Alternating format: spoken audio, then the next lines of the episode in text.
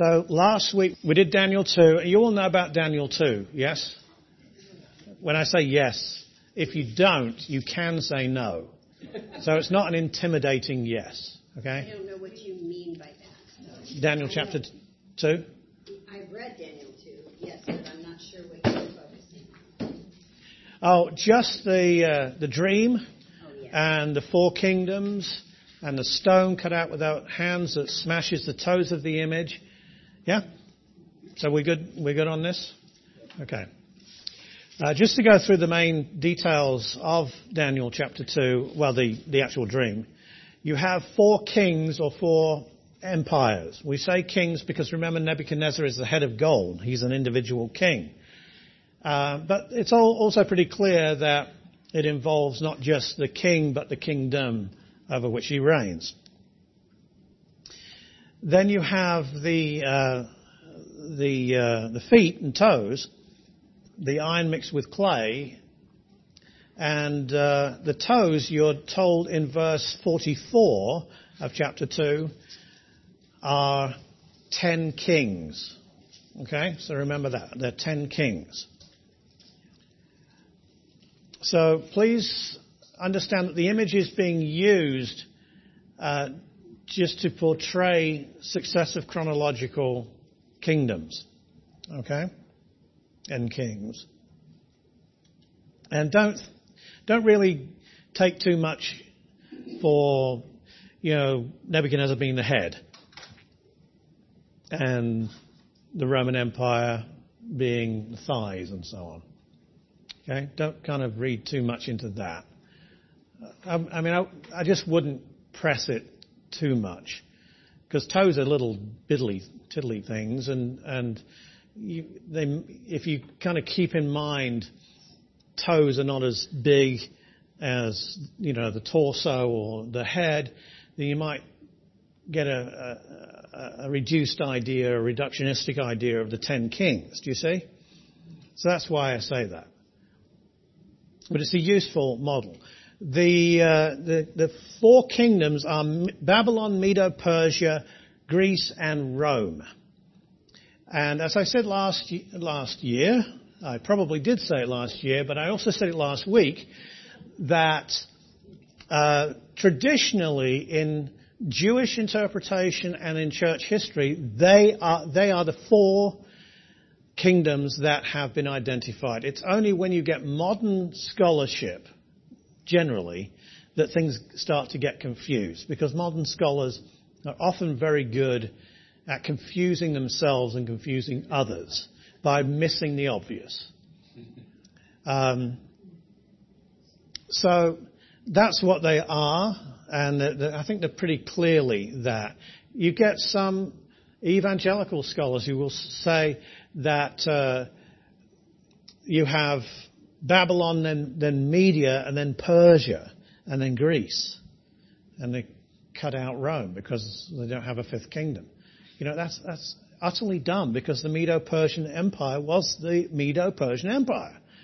They, for most of their history, they were together, although the Medes were chronologically a little bit before. They rose to power before. Um, then, remember, you had this vision of the stone cut out without hands, which uh, smashes the image, it disintegrates the image, the wind blows the dust away completely so that they are no longer to be found. The image is located upon this earth, this planet. That's important because we have to recall the creation project. God made this planet. And He hasn't given up on this planet just because of the fall. This planet is still central to His plans. Not only that, but you have this theological truth, which is very important, which is often forgotten about, and that is God doesn't make mistakes. So God doesn't launch plans and then, you know, like launching little boats and then they get torpedoed and, and, and sink, and you think, well, okay, well, we'll try another one. That's not the way God operates. God, even if it sinks, it's going to come back up again because it's the one He launched. Do you see? And things don't defeat God. They may, because of the uh, mysterious workings of providence, they may seem to outdo God. They may seem to uh, to thwart Him, but they don't. So if He makes a decision, it's a good decision.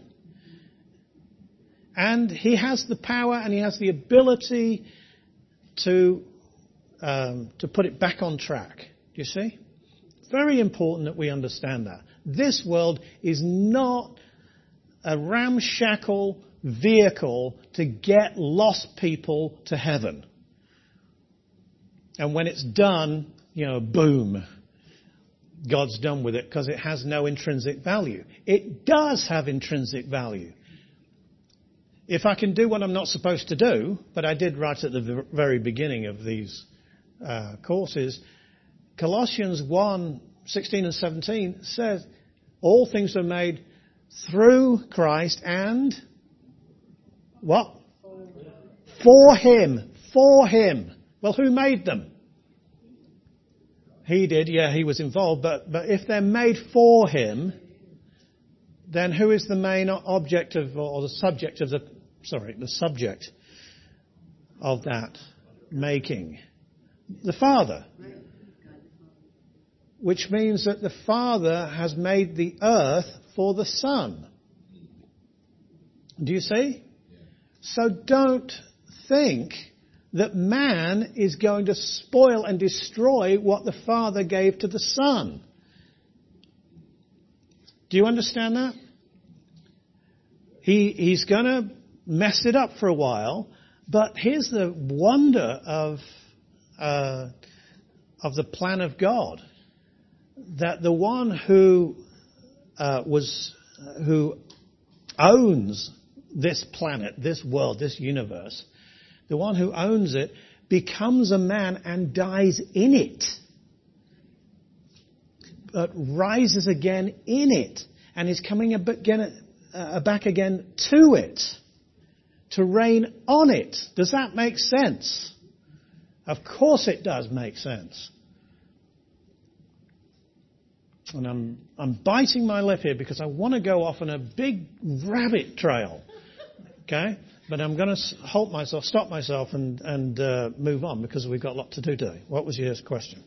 Well, just looking at what's going on, it's really important if you listen to the news to hold fast. yes. Yes. Yes. And the more of that you grasp, I think the, the better it is. It kind of helps you, it informs you during these very troubled times that we're living in. Yes. God has not abandoned ship. So this this stone that that uh, destroys the kingdoms of this earth then grows up into an everlasting kingdom. Okay, that raises a question because we're this side of history. We've got to decide how we're going to interpret the stone, and we've got to interpret how we're going to interpret. What did I say there? We've got to decide how we're going to interpret the kingdom.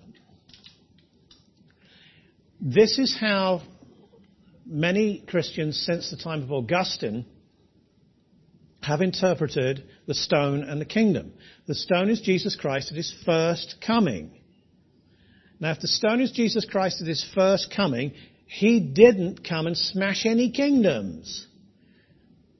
So the only interpretation is died on the cross, rose again, and is now reigning over the whole world, the whole shooting match, match spiritually. Do you see? That's the basically the amillennial stroke post-millennial uh, interpretation, and at, at some time the earth will, the physical earth will come into conformity with what's happening spiritually. Do you see? But that is not reflective of anything that's written in the Old Testament context. And it's certainly not reflective of what you would expect from this image. These uh, parts of the image are anchored in the earth. They're physical, real kingdoms. They can be identified historically. That means that the stone that destroys them and grows into a kingdom on this earth, where they were, it replaces them, has to be a physical kingdom on this earth. Do you see? Not some ethereal kingdom where uh, wishful thinking Christians are saying Christ is reigning now, even though it's pretty clear that he isn't. So uh, that's what we've what we find. And please remember that the kingdom that the stone that comes from the stone is an everlasting kingdom. It's the last kingdom on this planet. So is, is, does that comport with an interpretation of the first advent? I do not think so. So, slight rabbit trail here, although it is important that uh, I say that this, although once we get to the New Testament, I'm going to say this quite a bit. The key interpretative blunder of Christians, he says arrogantly and, you know, all the rest of it, too self-confidently and take it any way that you want because I, I understand that, that I can be wrong, okay? But I'm still going to be dogmatic about this. And if God wants to change my mind, fair enough. But I just don't think He's going to. Not on this. On lots of other things, yes. Um, the, one of the biggest interpretative blunders that Christians make is trying to fit uh, the prophecies of the Bible into the first coming. One of the things I have highlighted to you, we maybe need to do this a little bit more, okay? But one of the things I've highlighted to you is that the Old Testament emphasizes not the first coming, but the second coming. That's the big deal in the in Old Testament prophecy. And unless you um, Uh, unless you are patient, unless you are willing to just listen to God and stop asking dumb questions about the church, because we're not talking about the church here. It's not even come up in the Old Testament, okay? Just let the Old Testament say what it wants to say, and we'll deal with the church when, it when we come to it. Um, unless you're going to interpret the Bible that way, you are going to misinterpret the Bible. And you are going to spiritualize the Bible. And you are going to sound pious, convincing yourself that this is the biblical way of doing things. Even though that's not what it says. Do you see? So, having said that, we will go to Daniel 7.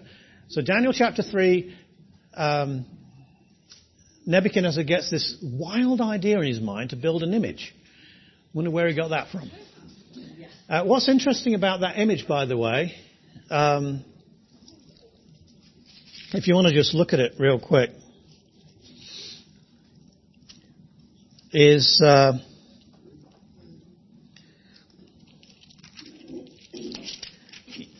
Three times in the passage, the instruments are named.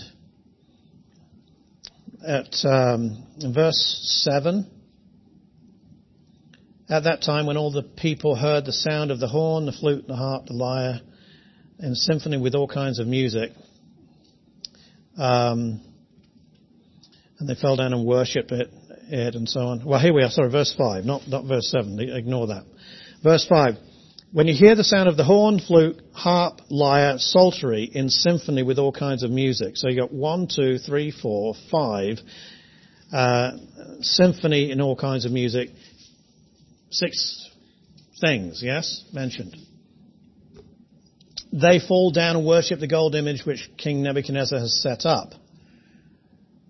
Okay, if you look at verse 10, you have the same instruments. Again, six musical thing, thingamybobs mentioned. And then verse 15, you have the same thing. So you have three sixes. You have a 666 there. Do you see that? It's kind of interesting. And it has to do with an image and worshipping an image. And I can honestly tell you, uh, I've never seen anybody else notice that. Which probably means it's got nothing to do with anything, but, but, makes me feel good, so um, I thought I'd mention it. Alright. Chapter 4 is Nebuchadnezzar is, um, he, he is dealt with by God and he seems to have some kind of a conversion experience maybe even. Uh, acknowledging who the true God is. Chapter 5 is, uh, of course, Belshazzar's feast and so on. And uh, chapter 6 is Daniel and, um, and the lion's den. And then chapter 7, probably the central chapter in the book of Daniel. So this is where we need to, uh, to focus some attention. In the first year of Belshazzar, king of Babylon, Daniel had a dream and visions of his head while on his bed. Then he wrote down the dream, telling the main facts. That's a very good idea, okay? Rather than trying to memorize it and so on, he wrote it down. The main facts. Daniel spoke saying, I saw in my vision by night and behold the four winds of heaven were stirring up the great sea and four great beasts came up from the sea, each different from the other. Uh, if I have time here, I'll try on the last lesson, although I probably won't be able to do it, to say something about apocalyptic literature. Okay, you talk about um, you're talking about an old nag that has been used and used and used in order to confuse God's people it's this whole idea of apocalyptic literature. Um, and again, because I'm not as smart as many of these guys, I can say what I'm just about to say. Okay? Which is, the word apocalypse means to reveal, to unveil. Their view of apocalyptic literature is to obfuscate and cover up and mystify. And they get it from liberal interpreters, reading too many liberals, not being willing to, to believe what the Bible says, and uh, everybody gets in a flat-footed mess because uh, then you get different scholars having different ideas of what an apocalyptic is. And apocalyptic is not the same as apocalyptic literature. And apocalyptic, apocalypticism they're all different, slightly. So again, you hand it over to the scholars, they're going to give you back something you can't make any sense of. You actually read the Word of God, which is written to you in the first place, and you can, uh, you know, and doesn't say apocalyptic literature anywhere, and you can actually st- start to understand it. You've just got to be a little less intelligent than these great scholars who are trying to confuse you. So, this is supposedly apocalyptic here because you have these visions and you have these beasts and you have, um, you know, the, the messengers and all these other things. Well, no, you just, basically you have visions and this is the way God's communicating. It doesn't mean that it's a particular genre of anything that you need to study particularly and has its own rules of interpretation. Just read what it says. Where am I? Verse 4. The first was like a lion and had eagle's wings. I watched till its wings were plucked off and it was lifted up from the earth and made to stand on two feet like a man and a man's heart was given to it. That's really weird. I understand. And this is not a study of Daniel, so I'm not going to explain all this stuff. But it's a beast and it undergoes some kind of a transformation. It's still a, like a lion. Okay, but things happen to it. Suddenly another beast, a second, like a bear, it was raised up on one side and had three ribs in its mouth between its teeth.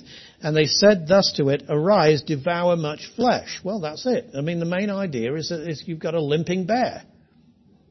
Okay? After this I looked, and there was another like a leopard, which had on its back four wings of a bird. The beast also had four heads, and dominion was given to it.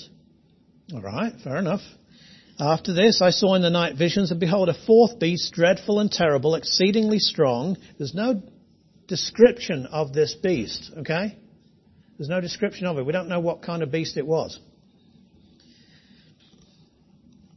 Uh, it had huge iron teeth. It was devouring, breaking in pieces, and trampling the residue with its feet. It was different from all the beasts that were before it, and it had ten horns. All right.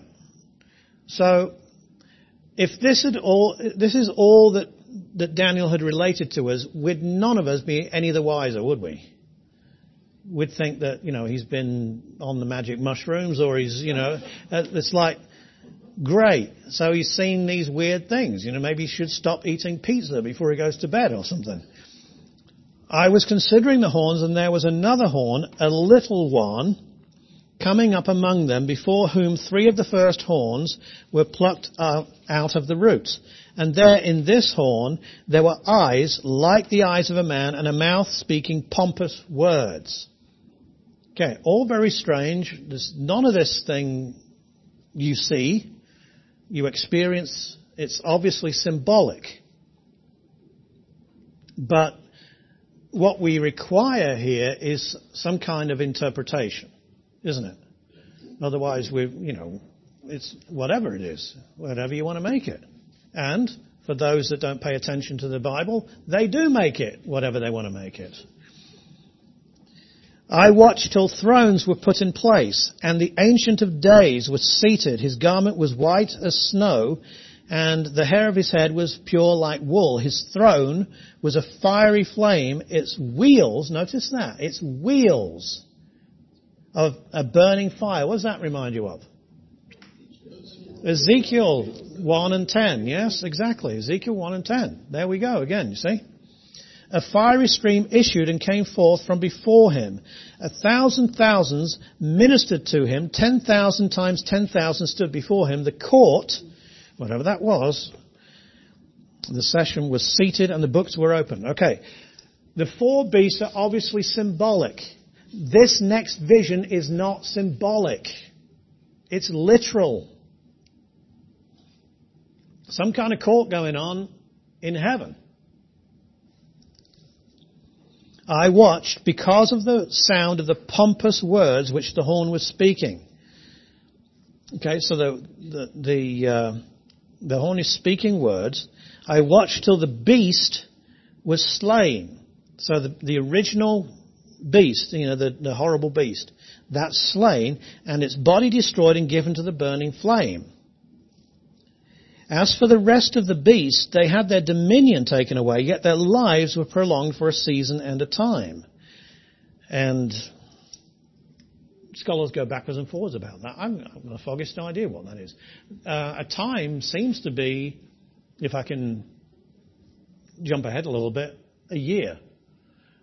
But I don't know what a season is. A season is kind of a period of time at a, at a particular time. Jesus says it's not for you to know the times and the seasons that the Father has put in His power. Do you remember in Acts 1 6? And that season has to do with the, the particular period uh, and or time period when God is going to act in a, that certain way. So it's not specific. Verse 13, I was watching in the night visions and behold, one like the Son of Man. This is Jesus' favorite self-identification. When he's calling himself the Son of Man, all the time he's saying that during his earthly ministry, he's telling people, I'm this guy. Okay? You cannot say that Jesus was just a lowly Galilean and just got caught up in the hysteria of his day and got himself crucified. He claimed from the very beginning to be this messenger from heaven, this one who would be the king of the whole world. Coming with the clouds of heaven. So what did he say to um, the high priest, Are you the Christ, the Son of the Blessed? Mark chapter 11. And how did he reply?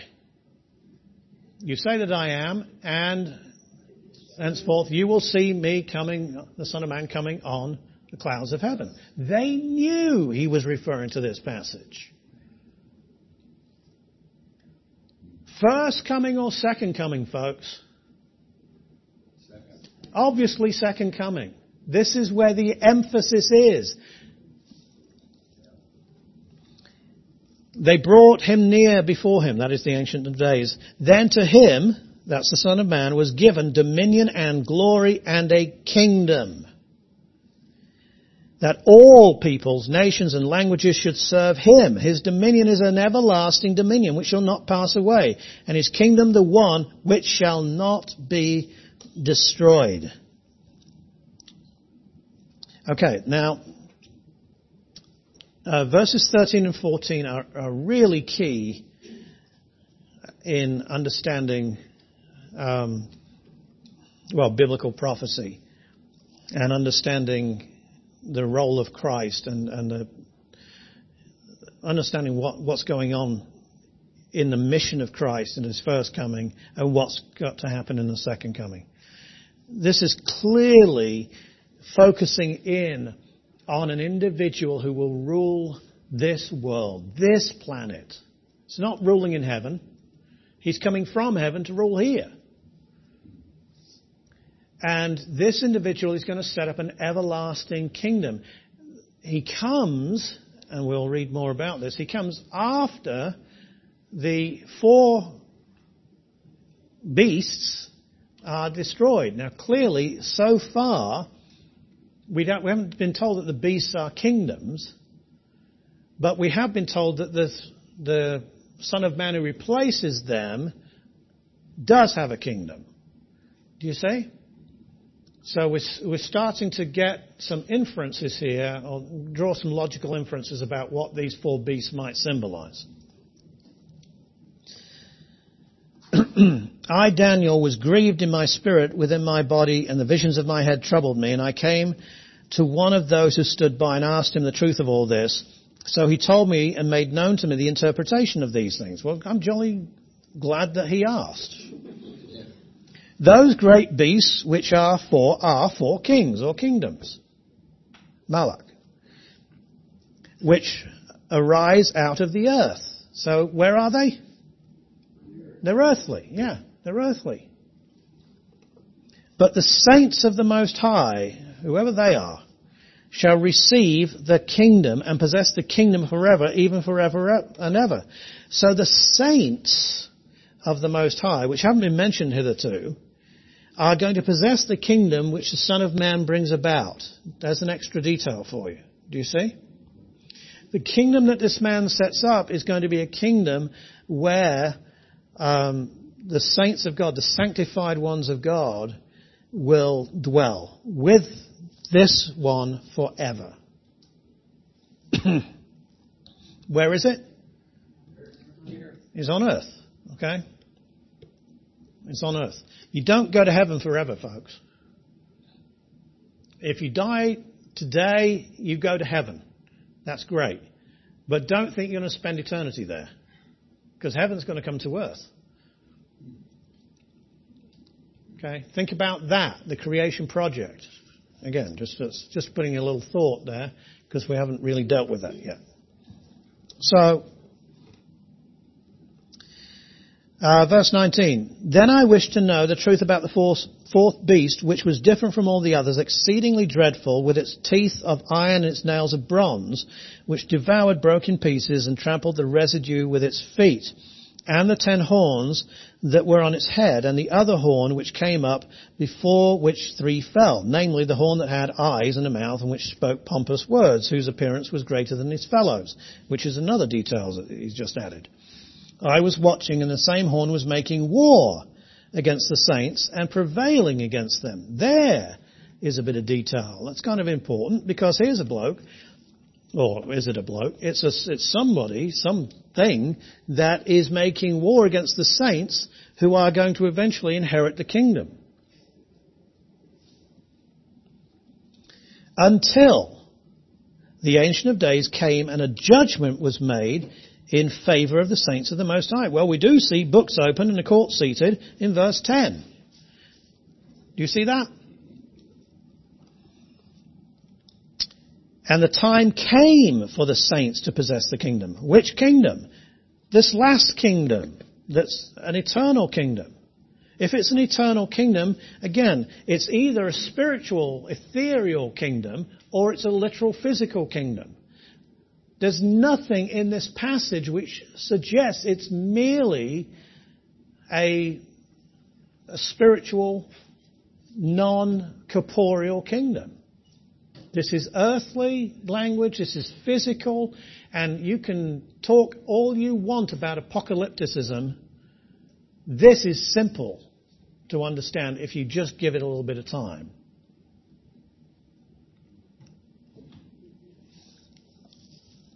So, thus he said, verse 23, the fourth beast, now he wants an interpretation, so this is it. The fourth beast shall be a fourth kingdom on earth. Alright. If the fourth beast is a kingdom, then the other three are kingdoms. And shall devour the whole earth, trample it and break it in pieces. Well, the Roman Empire didn't trample the whole earth.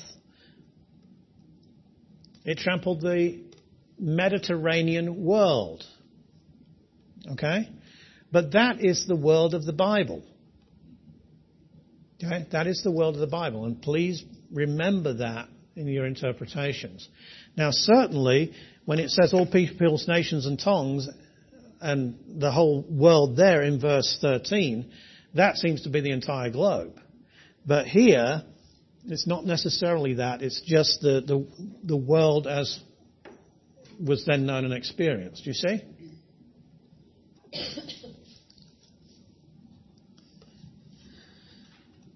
The ten horns are ten kings. Oh, hello. So verse 44 of chapter 2 had ten toes who were ten kings. And it also had four kingdom, or four pieces of the body of the image that were kingdoms. And here we've got four animals. So it could very well be that we're supposed to compare these two visions, which we'll do in a minute. The ten horns are ten kings who shall arise from this kingdom, from the last kingdom. And another shall arise after them. That's the little, little horn. He shall be different from the first ones and shall subdue three kings. He shall speak pompous words against the Most High. This is a person who obviously is a, is a ruler, he's very powerful, and he speaks against God and shall intend to change times and law. I'm not quite sure what that means. It could, it probably means what it says actually. I mean, how that applies, I'm not sure. But are you aware, by the way, that they've um, in? Uh, I'm not. I'm doing what I normally don't like to do.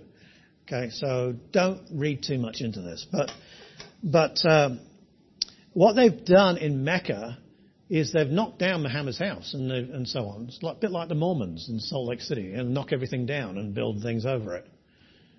Um, they've built this enormous clock tower there.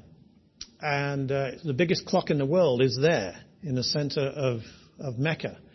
And the reason is because they want to make Mecca the new Greenwich.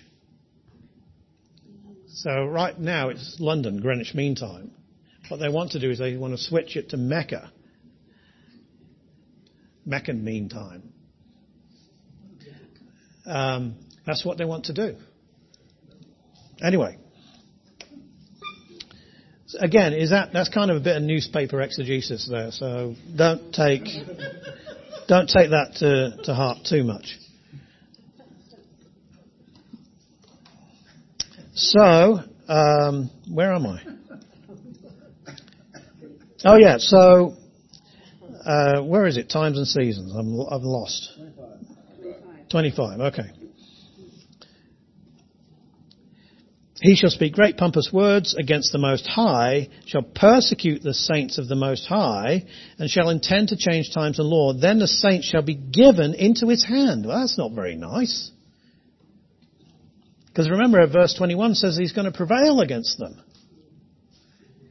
For a time, times, and half a time.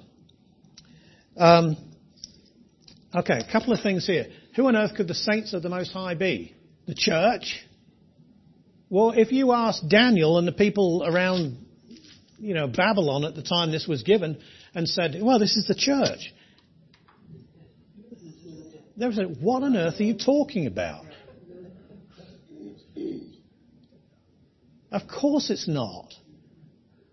It's got to do with who are the who are the saints of God in the Old Testament?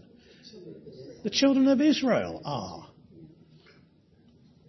In this context, of course they are. I mean, we're a good way through the Old Testament now. If you haven't picked that one up, you're a pretty bad reader of the Bible. So, the saints are obviously uh, what other prophets have called the remnant of Israel. And that certainly fits in with what we've seen about the remnant who are preserved for God and will indeed inherit this great kingdom on earth, which is what we've been studying. I mean, for week after week, prophet after prophet, we've been looking at this stuff. But the saints are given into his hand. All right. Well, hmm. Israel given into the hand of a particular leader. That I can't recall has come up before. Probably has in different passages, and there are certain areas in, in uh, Isaiah, uh, Ezekiel, and Jeremiah that could speak to this, particularly in Ezekiel. And I haven't had time to look at those prophecies. Um, although we did look at. Um, no, we didn't.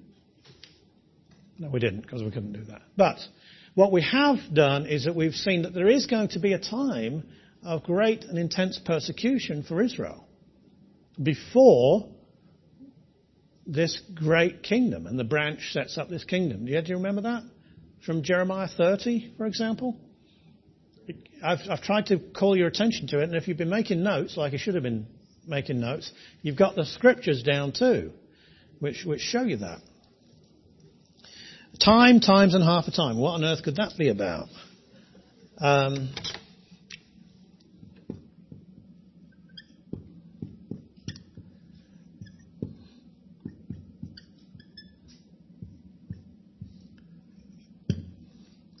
Well, let's do a little bit of logic here, okay? Um, so, I hope first of all that you can you see that time is a is a specific period. Why does that have to be a specific period? If it's a non-specific period, you might as well just call it time, not bothered about this. Do you see? Yeah, time would just mean a period of time. Well, it could be a thousand years long. So why go on about times? This is superfluous. You see? If it's if it's not, this is not specific. Secondly, this must be two or double of the first. Why? Because if it's not, you don't know what it is. So it's again pointless. It's not an interpretation of anything. Do you see? This, if this is not double, it could be 10. But how would you know? Maybe it's 5. Maybe it's 99. The only way that this makes any sense is if it's two of those. And that this is specific. And then half the time, again, if this is non-specific, what's this? There's no point to this, is there? You see? So this has to be half of a time, or the first bit. Well, then all you need to know is a denominator. Do you see? That's probably not the right word, but I can't think of the right word. So, uh, it could be a day, it could be a week, it could be a month, and it could be a year. But that's about it. It's one of those. All right. Verse 26. But the court, which we've already read about, shall be seated and they shall take away his dominion. Whose dominion? Whose dominion? The pompous guy, yeah, the, the little horn, yeah. To consume and to destroy it forever. Then, then, then, then, then, verse 27, the kingdom and dominion and the greatness of the kingdom, kingdoms under the whole heaven. Now that's, that's worldwide.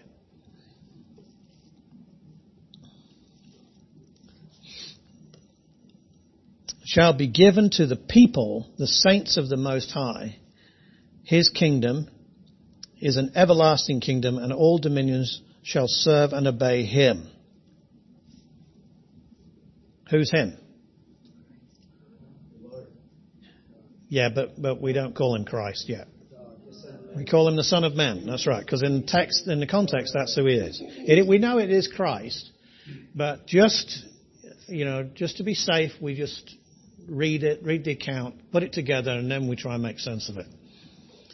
Um, unbelievably, to me, some amillennial interpreters are saying that the him is actually not an individual, but it's the church. Because the kingdom's being given to the people of the Most High, and that's the church, according to them. Which means the him, the Son of Man, is also the church. It's absolutely astonishing what people who don't want to believe, you know, biblical prophecy will do when faced with clear scriptures. You know, it doesn't matter what, what any, everything else is said leading up to this, we'll just ignore that or spiritualize that and we'll spiritualize this and we'll just make this all superfluous, quite honestly. I mean, God could have said this in, you know, according to their interpretation of things, He could have said it in a book the size of um, the Gospel of Mark. Why waste all of this paper? Or tablets, or, you know, papyrus, or scrolls? Why waste all of this stuff? Well, maybe because somebody's got the wrong interpretation and they should go back to the Bible and actually read it and pay attention to it and try and build up a picture of what God is actually saying. And they'll see that that picture coheres. Am I sounding cynical? I'm sorry. I'm going to stop now. sounding cynical. That's my cynicism for the, for the day. But, but, um, it, my reason for it is not because these people are not, are not good and godly and scholarly people it's just because they're wrong. Okay?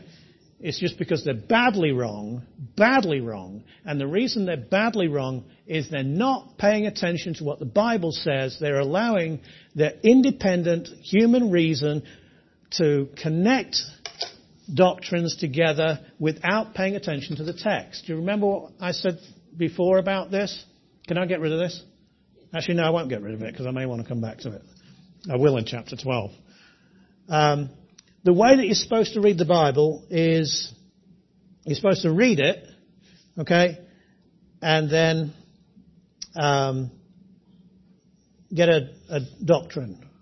We'll call it D. Okay? So you, you get your doctrine from the text. It's rooted in the text. But what you've got to do for your next doctrine is you've got to do the same thing. And the next doctrine, you've got to do the same thing. And then when you've done that, then you can hook them together. Do you see? And that's when you know you've got a biblical doctrine. Now, you're not going to get everything sorted out. There are going to be frayed edges, but at the same time, I'm in the, in the way, aren't I? Uh, at the same time, this is the only safe method of doing things. But this is not what most people do. You can catch them doing this. This is what they do. They read the Bible, the doctrine here, and then they say, ah, that means this. Okay, doctrine. Ah, where does it say that in the Bible? And they go looking for a proof text. This doctrine has not come from the scripture, it's come from their own autonomous reasoning about the scriptures. And the way that you can spot it is saying, well, that will mean that, that would mean this. Or if that's true, that would mean this. That's autonomous human reasoning telling God what he sh- needs to mean and what he needs to say. When you do that, or when you hear people doing that, there's almost certainly an error Okay? Beware of that.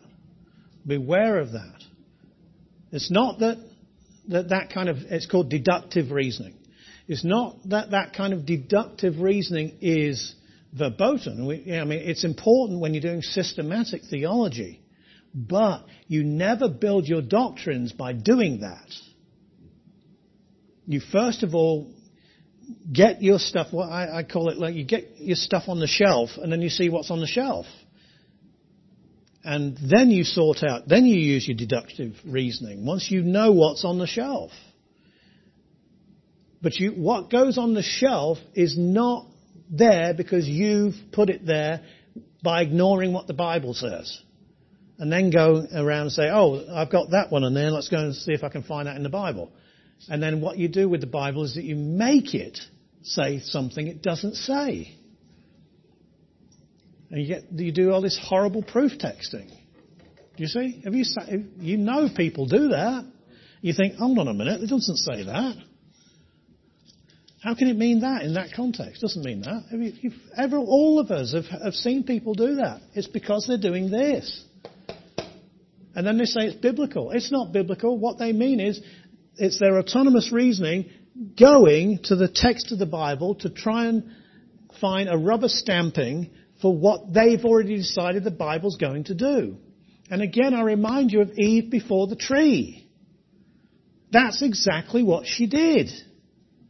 I agree with God here, I agree with God here, but I think this. And because she's independent of God, she can agree with him or disagree with him.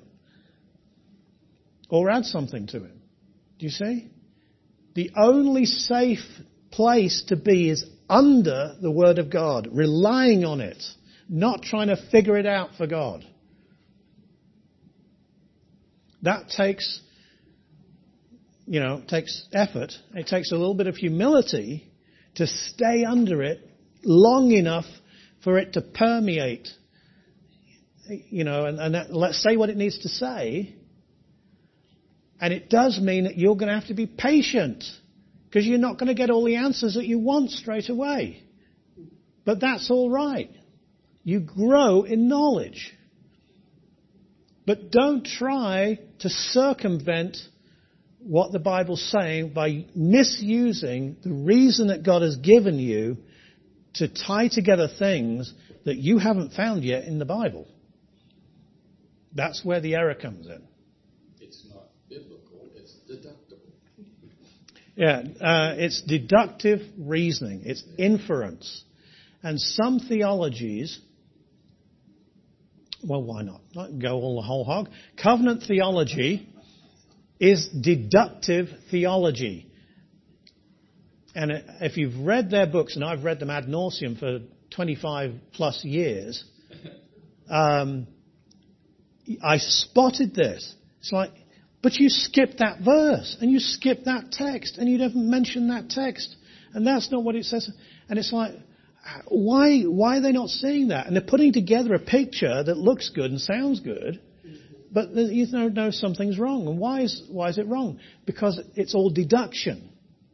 And then they say, it's logical. Yeah, because God has given us human logic but human logic is not supposed to have a magisterial function. You know what a magisterial function is? A, a function that decides what is right and what is wrong. Our logic is supposed to be under the authority of the Word of God. That's, so we only use it once we know what God has said. Do you see? And if we don't know what God has said, we might speculate, and that's okay. We can speculate. But let's just tell ourselves that we're speculating so that we're humbly willing to be um, corrected. Remember the C4, so C1, C2, C3, C4, C5 stuff? And I said the C4, C5 stuff, that's the deductive stuff where people say, oh, this, because of this, it must mean this, and this must mean this.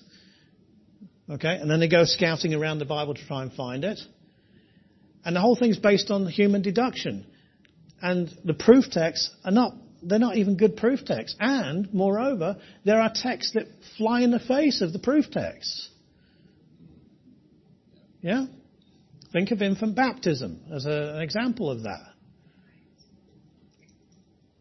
Um, and um, what happens is that when people have, have employed their their smarts to find these doctrines and find these truths, they because they link together in their minds, do you see?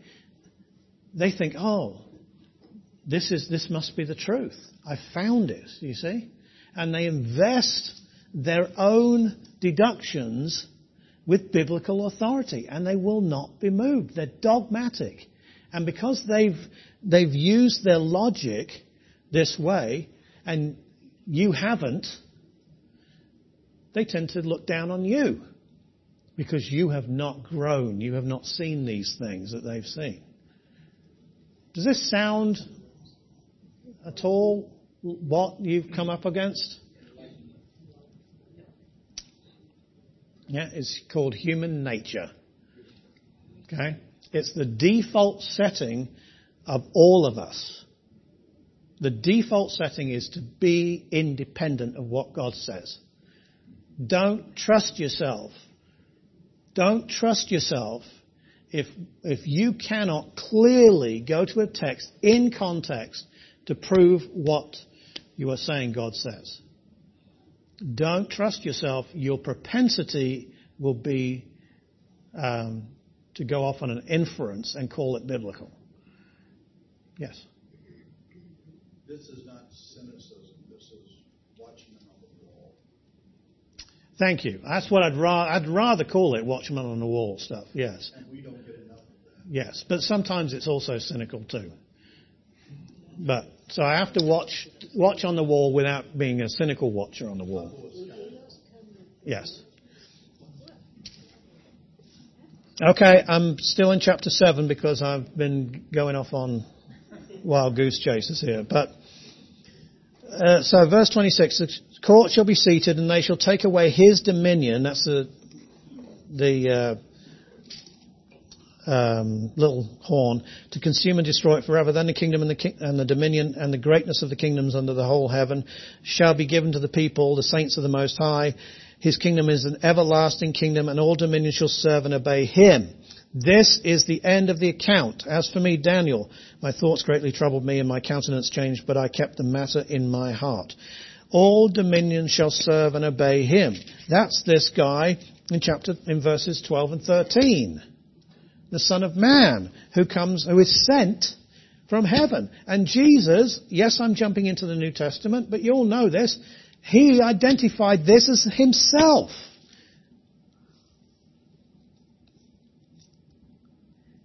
And when he was identifying it in himself and saying, you will see, he's talking about the future and he's not talking about his first coming because he didn't come in the clouds of heaven. He went to a Roman cross. And he didn't set up a kingdom.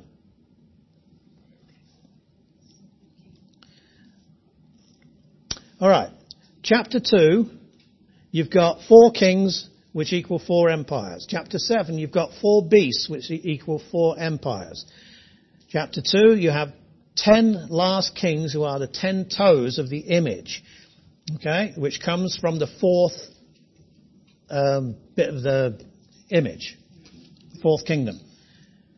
Chapter 7, ten horns. which come from the fourth beast, the terrible beast. Now you have more information added that you don't see in chapter 2. You have this little horn that displaces three horns and pursues the saints of the Most High. That's added information that you didn't get in chapter 2. You have descending chronologies in both of these accounts. And in the first, Babylon, Medo, Persia, Greece, Rome, there's no reason not to think you have the same four kingdoms. Babylon, Medo, Persia, Greece, Rome. Especially when you compare uh, some of the language as well, um, which we won't do because I'm running out of time.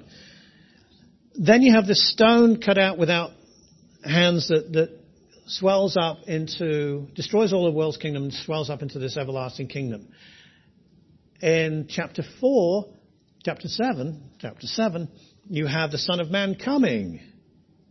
He doesn't come, he doesn't arise from the kingdoms of the earth. He comes from heaven. You see?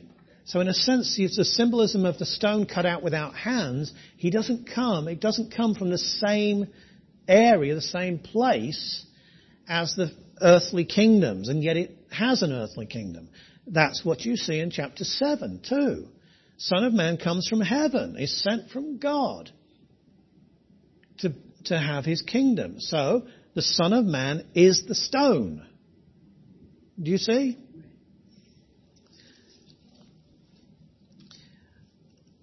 You have uh, the setting up of an eternal kingdom. The only decision you have to make, and you don't even have to make it here in Daniel. The only reason you have to make it is because you've got a New Testament, which he didn't have. And that is whether you're going to spiritualize that last kingdom or whether you're going to stick to the context and stick to what the prophets have already declared, stick to the covenants as they uh, match this, stick to the promise of this future ruler who we've identified as a as the branch and ha- is himself a covenant. Isaiah 42, remember? And uh, what you get is the expectation, now even more clarified, of an individual coming from heaven to set up a kingdom on earth. And the saints of earth, particularly the saints of Israel, will be in that kingdom. That fits in with everything we've seen so far in uh, these two courses. There's absolutely no reason not to read the Bible this way. And somebody wants to come in and push the church into the picture. The church isn't in the picture, get it out. It will come in when it's good and ready to come in, but don't you, or me, or anyone else introduce it because it's not here yet. And what I've been trying to tell you, you know, you said, uh, Connie, you said it's, it's Christ. And you're right. But then I corrected you and say it's the Son of Man. Why did I do that? Because I'm pedantic? Yes. And also I'm pedantic because I want you to, to learn to just wait. Do you see? Just build the picture up. And you'll find that, that it actually does come together and doesn't need your help to put it together. Now, chapter 8, we can't do it, we're not going to do it. Chapter 8 it talks about the ram and the he goat and all of that stuff. And uh, people say that the um, the horn, the little horn in chapter eight, must be the little horn in chapter seven. It's not. The reason is, and this is if you've been paying attention, the ram is identified as Medo-Persia, and the he goat is identified as Greece, and the little horn comes from Greece. That's not where it comes from in chapter 7. It comes from Rome. So it's not the same guy. In chapter 8, it's, it's prophesying Antiochus Epiphanes, who did come through in that direction when the uh, kingdoms, uh, kingdoms of Alexander the Great were split into four kingdoms. It came through the Seleucid part of that empire, do you see? But it's not the same. So again, pay attention to what the Bible is saying and you won't trip up. There are some intimations in chapter 8, and maybe a kind of double idea of prophecy here, I'm not quite sure. People go backwards and forwards about, about it, so do I. Uh, that there is also this double entendre, like you see um, perhaps in Ezekiel 28 and so on. But um, chapter 9, which we'll go to now, is the prayer of Daniel for his people. Who are Daniel's people? Israel. Israel. Israel, Israel, Israel. And they've sinned and they're not saved. He can, he's, what is he doing? He's confessing their sin. And said, we've deserved all this. Verse 4. I prayed to the Lord my God and made confession and said, O Lord, great and awesome God, who keeps his covenant. Of course he keeps his covenant. Daniel knew he kept his covenant, which even in this desperate hour, Daniel can depend on the covenants of God because God doesn't change his covenants. You can too. You know, when you're not doing too well on the spiritual treadmill, you can call on the covenant of God. The new covenant that's been, um, you take it when you take communion, you remember it, or you're supposed to. You take communion. When you take communion, you say to God, God, you are, this is your covenant that you've made with me. This is your grace that I'm remembering here. I don't deserve this, but this is your grace. And you'll stick by your word. That's my hope. Uh, and we don't have time for all of this, so we're going to go to verse 13. As it is written in the law of Moses, as a Mosaic covenant, all this disaster has come upon us, yet we have not made our prayer before the Lord our God. This is Yahweh, and what's interesting about this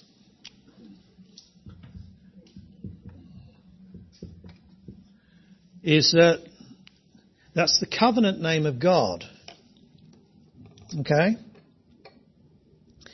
And it's only in this chapter. It's only in chapter 9. When Daniel is suing God to be, to remember his covenant to Israel. Calling on his covenant name. Therefore the Lord, that's Yahweh, has kept the disaster in mind and brought it upon us, for the Lord our God is righteous in all his works which he does, though we have not obeyed his voice. Verse 16, he talks about your city, Jerusalem. According to covenant theologians, or quite a lot of them down through church history, this is no longer his city. Daniel's got it wrong. He's given, he's forsaken Israel. He's forsaken Jerusalem. Not according to Daniel. Your sanctuary, verse uh, 17. Your sanctuary.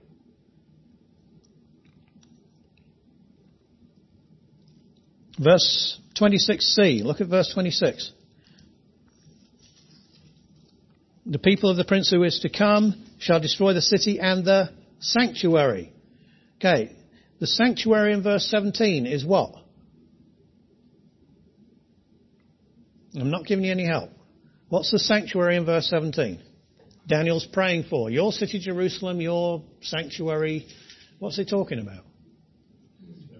The temple. But what, which temple is he talking about? David's temple, yes? The one that's going to get flattened. So that's a literal one. Same as in Ezekiel 11.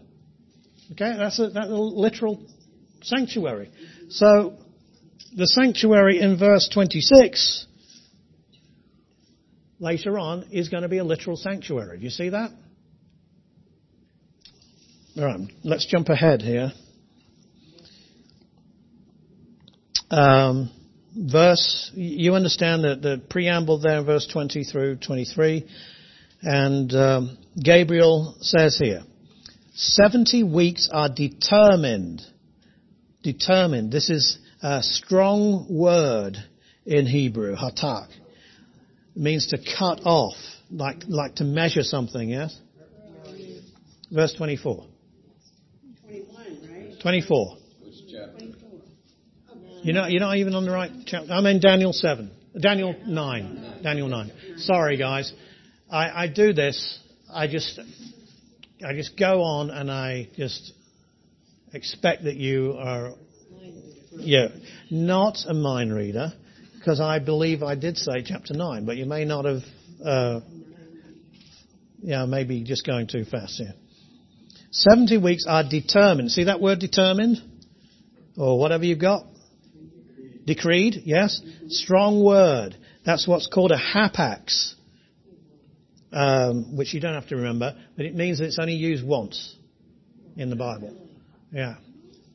And uh, it means to cut off or to decree or to decide something particular. Do you see? So it's not just this loose kind of uh, decree, it's a particular thing. For your people, who are Daniel's people? Not the church. Who's the holy city? Jerusalem. Okay. All you, all you need to do here is actually read the first part of Daniel 9 to know what he's talking about in the second part of Daniel 9. Um, to finish the transgression, there are six things here. To finish the transgression. To make an end of sins. To make reconciliation for iniquity. To bring in everlasting righteousness. Well, remember the saints of the Most High, uh, they're righteous. They're righteous in chapter 7. So they dwell in this kingdom, this everlasting kingdom of righteousness. To seal up vision and prophecy and to anoint the most holy. So, what do we do with this bunch of things here?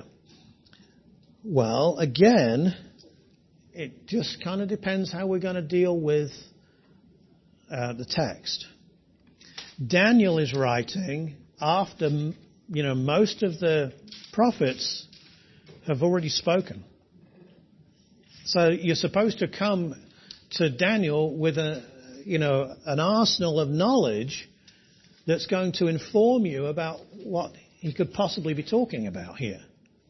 And again, we don't have time to go into all this. I'm sorry, this is not a Daniel um, commentary, but um,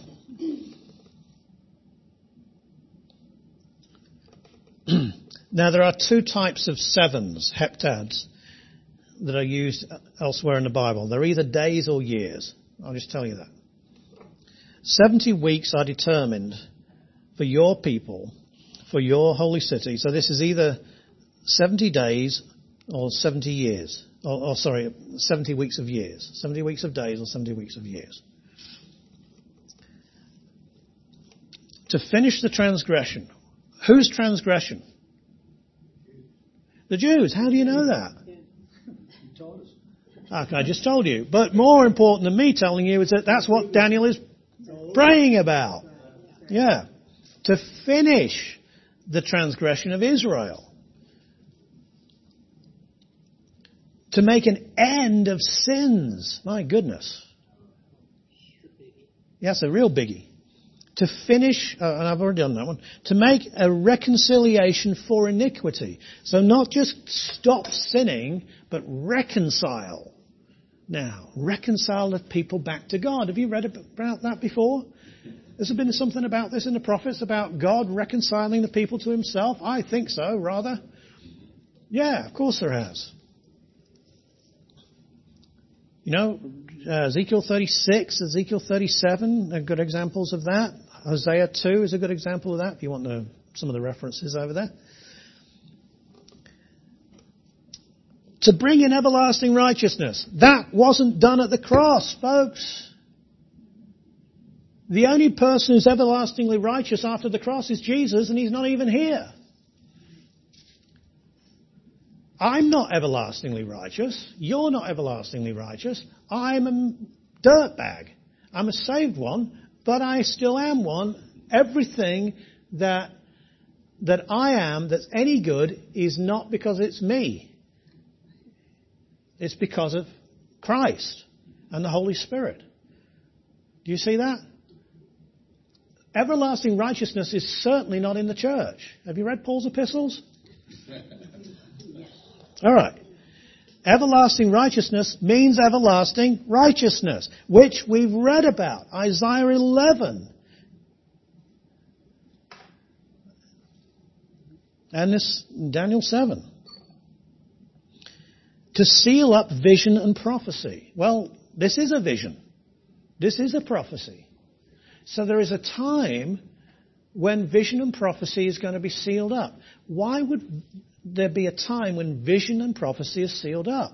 Because there's no longer any need for vision and prophecy. Do you see that? Because in the kingdom, there won't be any need for it. You're in it. That's what the vision and prophecy is talking about, unless you're a replacement theologian when it's talking about the first coming. So, to anoint the most holy. What is the most holy in the Old Testament? It's not Christ. It's a place. It's the most holy means the holy of holies. That's what it means in the Old Testament in every reference. Even, even replacement theologians who hate being called replacement theologians, so I'll call them supersessionists, which means replacement theologians. even supersessionists say that this means Holy of Holies. Trouble is, the trouble is they have no way, you see, of, because they want to read everything into the first coming of Christ, and they have no use for a temple and a sanctuary in the eschaton because they don't believe the priestly covenant, they make that Christ. Because the temple doesn't fit in with their theology. You see? But everything here that's being spoken about is eschatological. In other words, it's second coming stuff. All of it. All six. Anointing the most holy means anointing the new sanctuary. Hey, I've read about a big sanctuary that is going to be built in Israel. It's right there in Ezekiel 40 through 48 in a portion of scripture the size of 1 Corinthians. How can you miss it? Unless you think the whole vision is Christ and the church, in which case you don't need to take a book the size of 1 Corinthians to write about it. You can do it in half a page. I'm getting cynical again. But, but the reason I'm getting cynical is because this is just common sense stuff, folks. Okay? It's common sense stuff.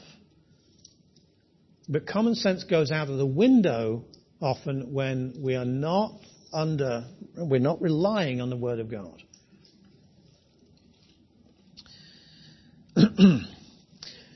okay, verse 25. Gabriel says, Know therefore and understand that from the going forth of the command to restore and build Jerusalem, whenever that was, okay, some people say that that was 445 BC. Some people say that was 458, 457 BC. Um, some have it uh, Cyrus's um, command. Okay?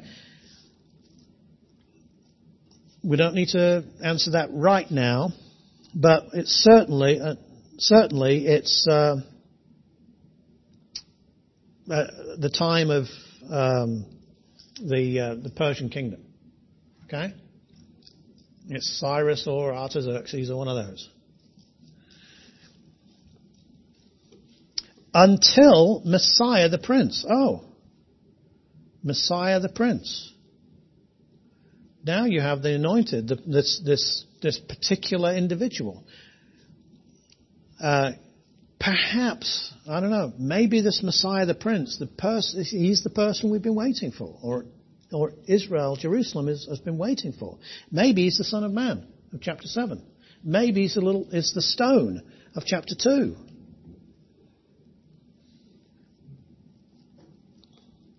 So mine just says Prince. Is that where you're saying Messiah? Yes, it says Meshach. Got it. What version have you got? What version do you have? Oh, and, and the English Standard Version? Okay. The English Standard Version is a good version. We use it at our church, but covenant theologians are mainly responsible for its translation. So, anyway. So sometimes you've got to be careful because, um, you know, I can't go into that, but, uh, but you've got to watch it sometimes.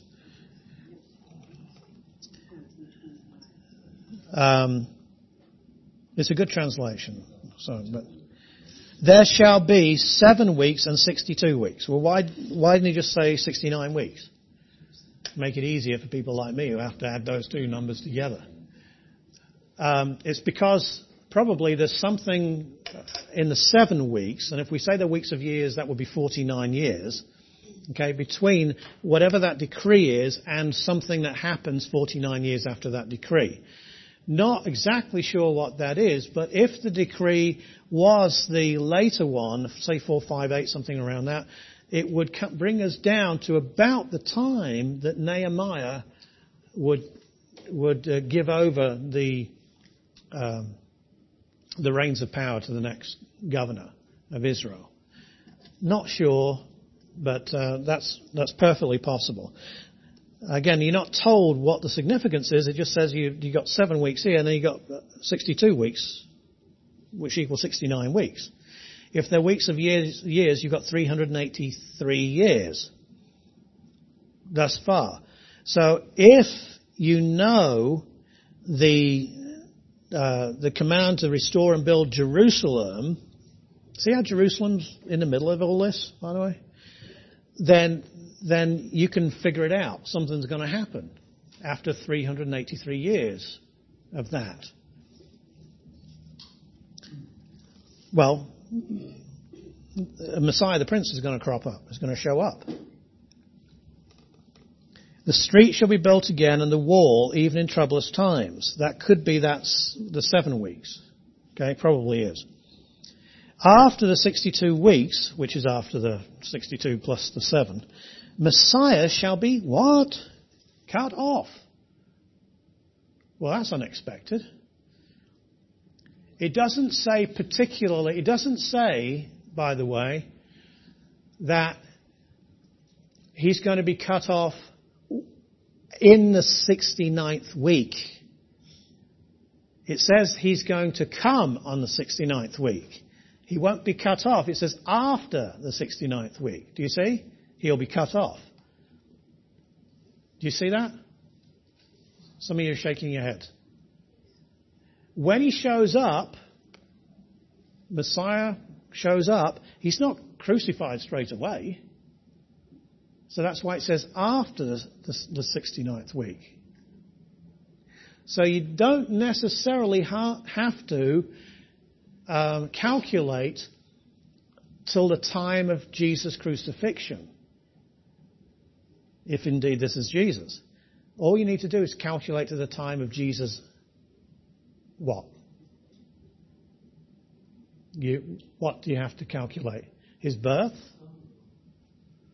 No. Was he Messiah when he was born? Baptism. There you are. There we are. Good. That's when he became Christ. Okay. That's his anointing there. Okay. Yes. That's what, what you need to do. And uh, indeed, if you go from 458, 457, you come around uh, and use uh, 365 day uh, uh, years, by the way, which is probably what the Jews used. Uh, you come to AD 26 which is what most people believe is uh, the time that Jesus started his ministry. Again, if you want to, there are different permutations of this. If you go 445, you end up in 33 AD, which is okay. But that would be the time that Jesus is cut off, okay? If you go prophetic weeks, uh, you know, the, the lunar things, then um, you come to AD 32. That's the Robert Anderson did that. So anyway, you come on Christ. Okay? Either way you, you figure this out, it's Christ. But I, I prefer the 458, 457 one because that brings you to the anointing of Christ there, you see? And he dies after that. He's cut off after Why that. would they use the language cut off? I mean, that sounds like on the cross. It does. But again, you've got to read the text. Okay? It doesn't say um, after 69 weeks he's cut off. Oh, sorry, it doesn't say uh, uh, the 69 weeks and, until he's cut off. It says until Messiah Messiah the Prince, there is 69 weeks. So you count 69 weeks, and then you'll find Messiah the Prince. But mine says sixty-two. Yeah, because of the, remember I said the other seven that you got to add to it? I'm just, you, know, I'm conflating a bit. So, um, because of that, um, it says after the 69 weeks he's cut off. So he, he comes on six, at the 69th week, and he's cut off sometime after that. Does that make sense? Yeah, it does. So that would make that would make the 69 not necessarily a marker to his his death, the time that he's cut off, but to his arrival, his anointing, his Christ, when he became Christ. I prefer that interpretation. I might be wrong. Okay, I might be wrong. If you want another, if you want Sir Robert Anderson's interpretation at 33 AD, that's cool. If you want Harold Hoehner's interpretation of AD 32, that's cool too. Uh, if you want uh, uh, Paul Feinberg's and many scholars' interpretation of AD 30, which I prefer, then you're good on the third, okay? Whatever. It's Christ. Uh, let's uh, move on here. Then it gets, it seems to get a little tricky, okay? He's cut off, but not for himself. Well, that would mean he's cut off for somebody else. He he dies on behalf of other people. Do you ever notice that? That this is a substitutionary atonement right here? And the people of the prince who is to come. Well, who's the prince who is to come? This is where I wish that Daniel had got his notes a bit more, you know, straight. So he would have said, oh yeah, what I mean by the prince who is to come is the little horn that I mentioned in the other vision. He doesn't say that, so um, who are these people? Obviously, the, the little horn doesn't act on his own. He's got a bunch of people with him. But let's see what they do. We can decide whether the people of the prince who is to come are goodies or baddies. That will help us a little bit. Shall destroy the city and the sanctuary. Well, that's not good. so they're probably baddies. Okay, so it means the prince who is to come is not Messiah the prince.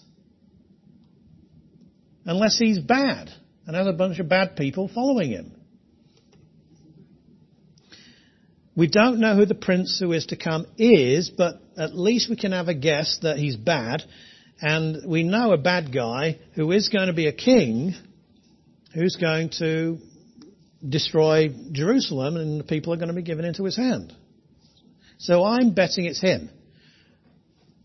But I'm willing, again, we have to, these, there are a bit of frayed edges here and we need to admit that, okay? The end of it shall be with a flood until the end of the war, desolations are determined. So there's a war going on, a flood, I believe it's probably a literal flood, but it could be just a, a, a figure of speech of a, you know, just a complete desolation at the end. And then, then he, who's he? Well, he can only be either Messiah or the Prince who is to come. And the Prince who is to come is the nearest person to the He. And so that's who it is. And we, again, if we read, we know it's not Messiah because, again, this guy's a baddie. He shall confirm a covenant with many for one week. If, if it's a, a week is a year, oh sorry, a week is uh, a day in the, so a week is seven years. Why don't I just get it right? Seven years. In the middle of the week, he shall bring an end to sacrifice and offering. So he's going to do something in the middle of the week that's going to bring an end to sacrifice and offering. Well, um, that can't be um, in the, in the Old Testament economy. In what we've read so far, this cannot be a good thing because the priestly covenant guarantees that there will be um, offerings. Do you see?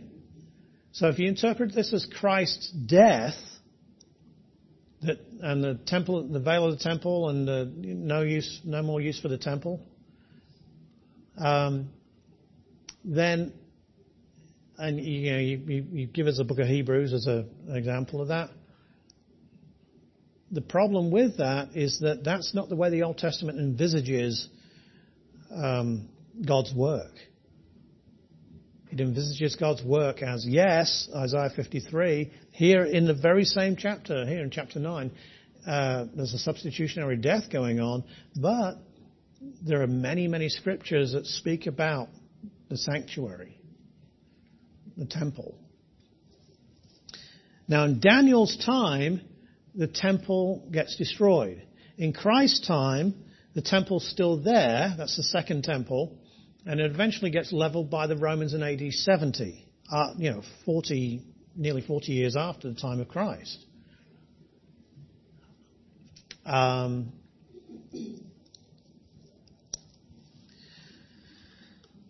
so what we have here is a little dilemma.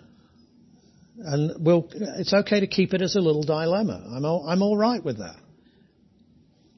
Some of my people that, that um,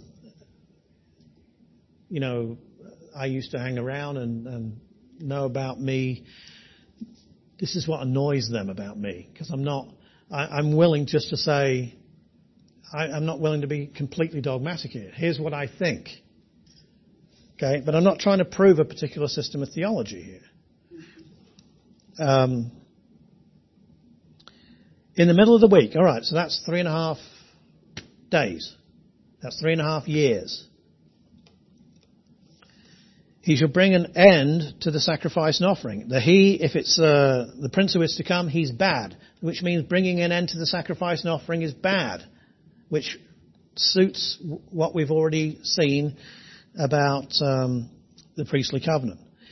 On the wing of abominations, that, that means that that's great wickedness shall be one who makes desolate, even unto the consummation, until the, the, the, end of things, which is determined, is poured out upon the desolate, or the desolator, actually, in Hebrew, the desolator. The who's the desolator? Well, the, the little horn is a desolator. Okay? So if it's a little horn, then again we're back just before the second coming.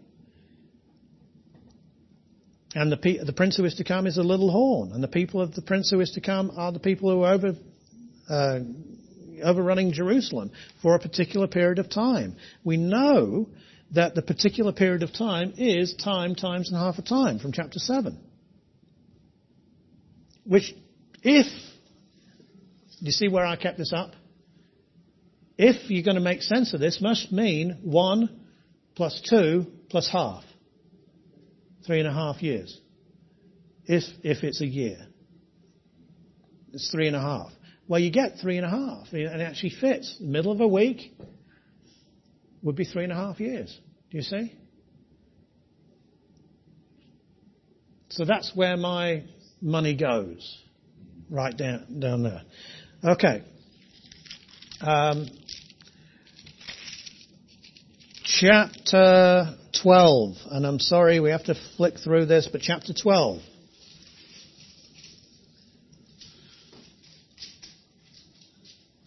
Chapter 12 is part of a vision that is given, and the, and the speaker is this great uh, angelic person. Okay, very overpowering person who appears to Daniel and gives him these um, these predictions. At that time, Michael shall stand up. Michael is, uh, well, he's called the great prince who stands watch over the sons of your people. He's an archangel. No, he is the archangel. There isn't another one, as far as what Bible is concerned. There shall be a time of trouble such as never was since there was a nation, even to that time. Well, where do we come across that kind of talk? We come across that in Jeremiah 30. You see? And reaching into the Gospels, we come across that in Matthew 24 in the Olivet Discourse. Jesus basically quoting it. He's certainly alluding to it. And he's alluding in the context to his second coming. Not to the Roman armies coming in in AD 70. And so this is a concentrated time of persecution for your people, Daniel's people, Israel. That matches the little horn's persecution, and the people are giving into his, into his hand for a time, times and half a time, three and a half years, if it's indeed three and a half years. And it, it fits, do you see, the picture that we've already had of this concentrated time of persecution for Israel just before New Covenant times and the, and this great New Covenant king and the fulfillment of the biblical covenants comes to pass, you have this concentrated fiery trial.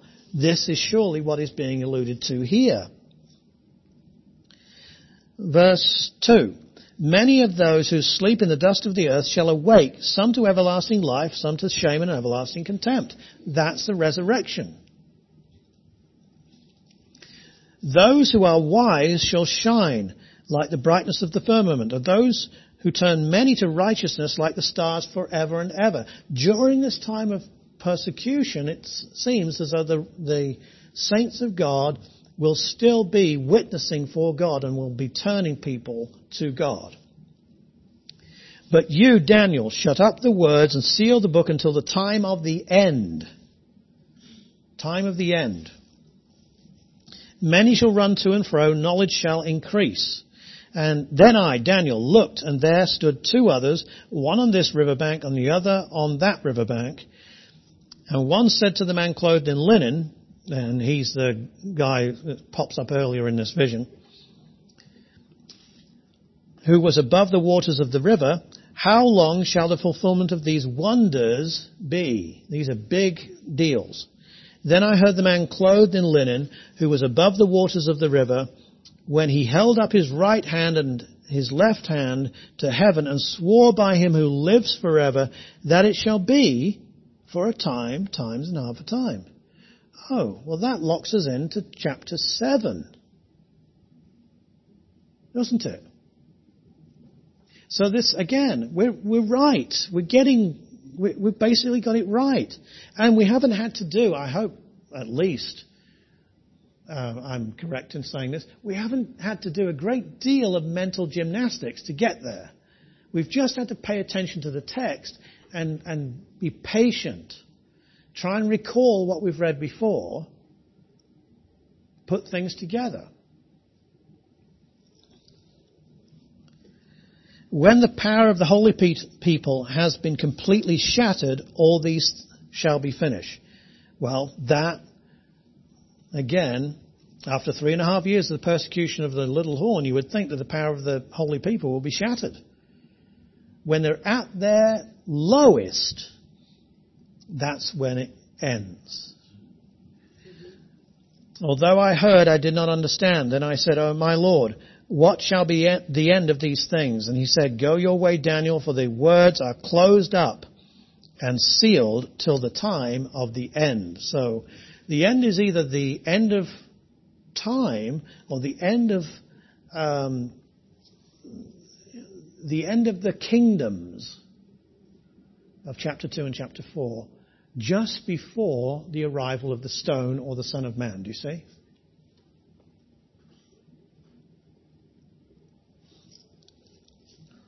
Many shall be purified. That's good. Made white. That's good. Refined.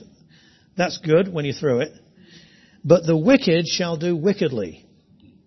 And none of the wicked shall understand, but the wise shall understand. And it's the wise that are turning people to righteousness. And from the time that the daily sacrifice is taken away, when's that going to happen? Chapter 9. By the baddie. Remember? So this can't be, I don't think, 70 AD. If we believe the Son of Man coming in chapter 7 and the stone in chapter 2 is the second coming of Christ and not the first coming of Christ, and the time of the end certainly seems to be the time when these kingdoms are destroyed and the eternal literal kingdom on earth is set up, then we're talking second coming here, which pushes all of this thing back into the future, our future. And the abomination of desolation is set up. Is that what you've got there? Is set up. Okay, chapter 9, you have the abomination, abomination that makes desolate, but it's kind of, you know, we're not sure what that is. Here, it's a particular thing that's set up. This is what Jesus is referring to when he says, when you see the abomination of desolation spoken of by Daniel the prophet, let him, let the reader understand. Do you see? And then flee, get out of there. This is it. When's it going to be set up? Just before the second coming, at this time of persecution.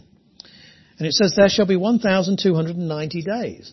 Well, um, three and a half years is 300 is 1,260 days. So where'd the other 30 days come from? Not really sure, quite honestly. Not really sure. But there's work to do. There's obviously uh, work to do. There's patience and there's, there's things needed to be set in order before the kingdom starts in, in earnest. Blessed is he who waits. Maybe this waiting is, is like this, this uh, really frustrating waiting when you, you know God's working, you can see God doing things, and yet He's not brought it about yet. And comes to the 1,335 days. That's another 45 days.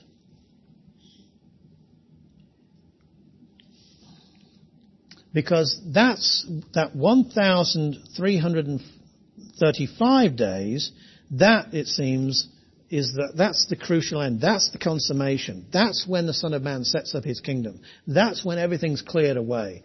That's when uh, the kingdoms of this world become the kingdoms of God and his Christ. I mean, totally, completely rewrite the history books, throw the old ones away because that's, that's the past. That's, that's when man was in control and he made a big mess of it and we're not going to even think about that anymore because we're now going into the time where the one who owns this world in the first place and is the rightful ruler of this world is ruling the world. And the people in the kingdom are the people who should be in the kingdom. Even though, chapter 65 of uh, Isaiah and 66 of Isaiah and places like that, we know that there will be children born. Yes? And those children, some of them will sin. They'll be sinners. But the people that enter the kingdom will be righteous.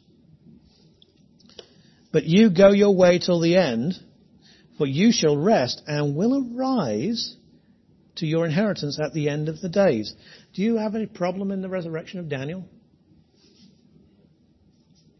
I asked you about that, about David and Ezekiel, didn't I? I don't have a problem with Daniel being resurrected again and, and serving again on earth.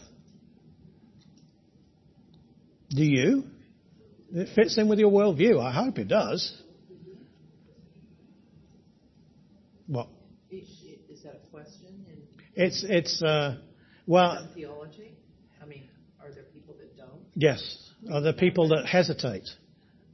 They hesitate because their theology doesn't imagine this. They, we all go up to heaven. Okay? So they, they haven't thought about a context in which the resurrection actually works on, in this world. You see? So what we've what we've found, and I don't know in, in your notes, maybe somebody who's a really detailed note taker like Mariana over there, um, can start putting all of your notes together and put this composite picture together for us. Remember, like Mike did some weeks back? Now we've got a lot more information. But it still gels, it still comes together, and it still links in with the covenants. Doesn't it? We've not had to change our stride. We haven't needed to switch interpretative horses and gallop off in another direction here. We're still going the same direction. We're still using the same basic tools of, in, of hermeneutics, interpretation. We're still following the covenantal outline, and it's actually yielding quite a lot of information for us. And what it's doing, have you noticed this? More and more, it's converging on this person. Yeah, all, I mean, Israel, still there, the covenants and all, all the things that will happen, but the person who's going to bring this about is now this, this person who's been identified as the Messiah, the Messiah, the anointed one of God. He's the one who's going to do it. So, what you have as an overlay to all of this covenantal picture is a, uh, a Christological uh, worldview.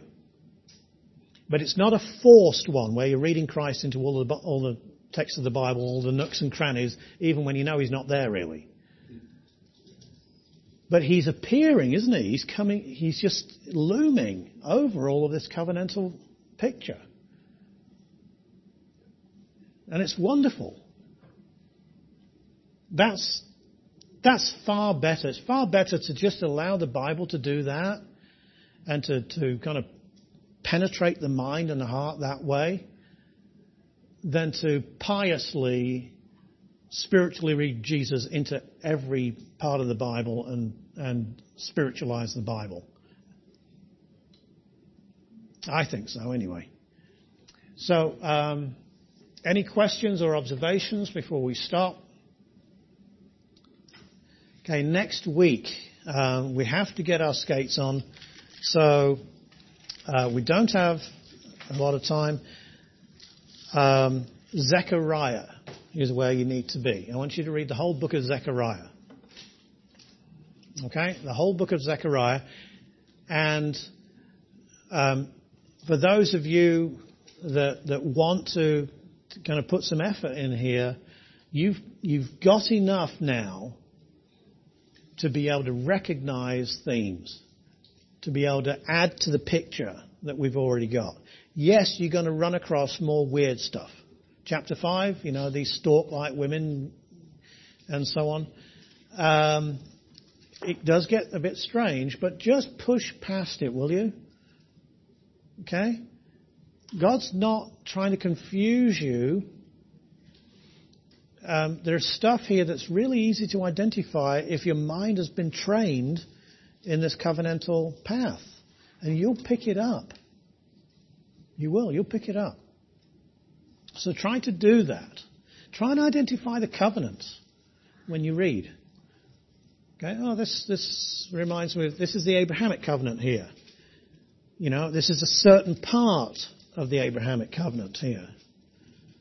This is a Davidic covenant. This is a priestly covenant, maybe here. This is uh, the, this is new covenant stuff. Maybe there's some Noahic covenant stuff in there that you'll notice. Put it together, okay? You can do it. And so, uh, so next week, providing Gina's not having a baby, um, we will uh, we'll meet again and we'll we'll do Zechariah. Okay, and then uh, what we can we'll try to do in the last week is that we will we will try to to really bring all this picture together, which is why I could really help with uh, if you guys could put your minds together and, and give us a big uh, notation chart of everything that you've found is composite. Okay. I mean, you paid for this course. I mean, so you know, do a bit of legwork here for us for the class. And um, Mariana, it's not just you that I'm picking on. um, and uh, yeah, try and give that give that out, or, or we'll, we'll go through it, but be ready for it in the last week. And then I'll also try to cover uh, a few other things before the summary, um, things like apolo- uh, apocalyptic, and um, you know maybe uh, I'll read you a couple of covenant theologians to show you what they do with all of this material.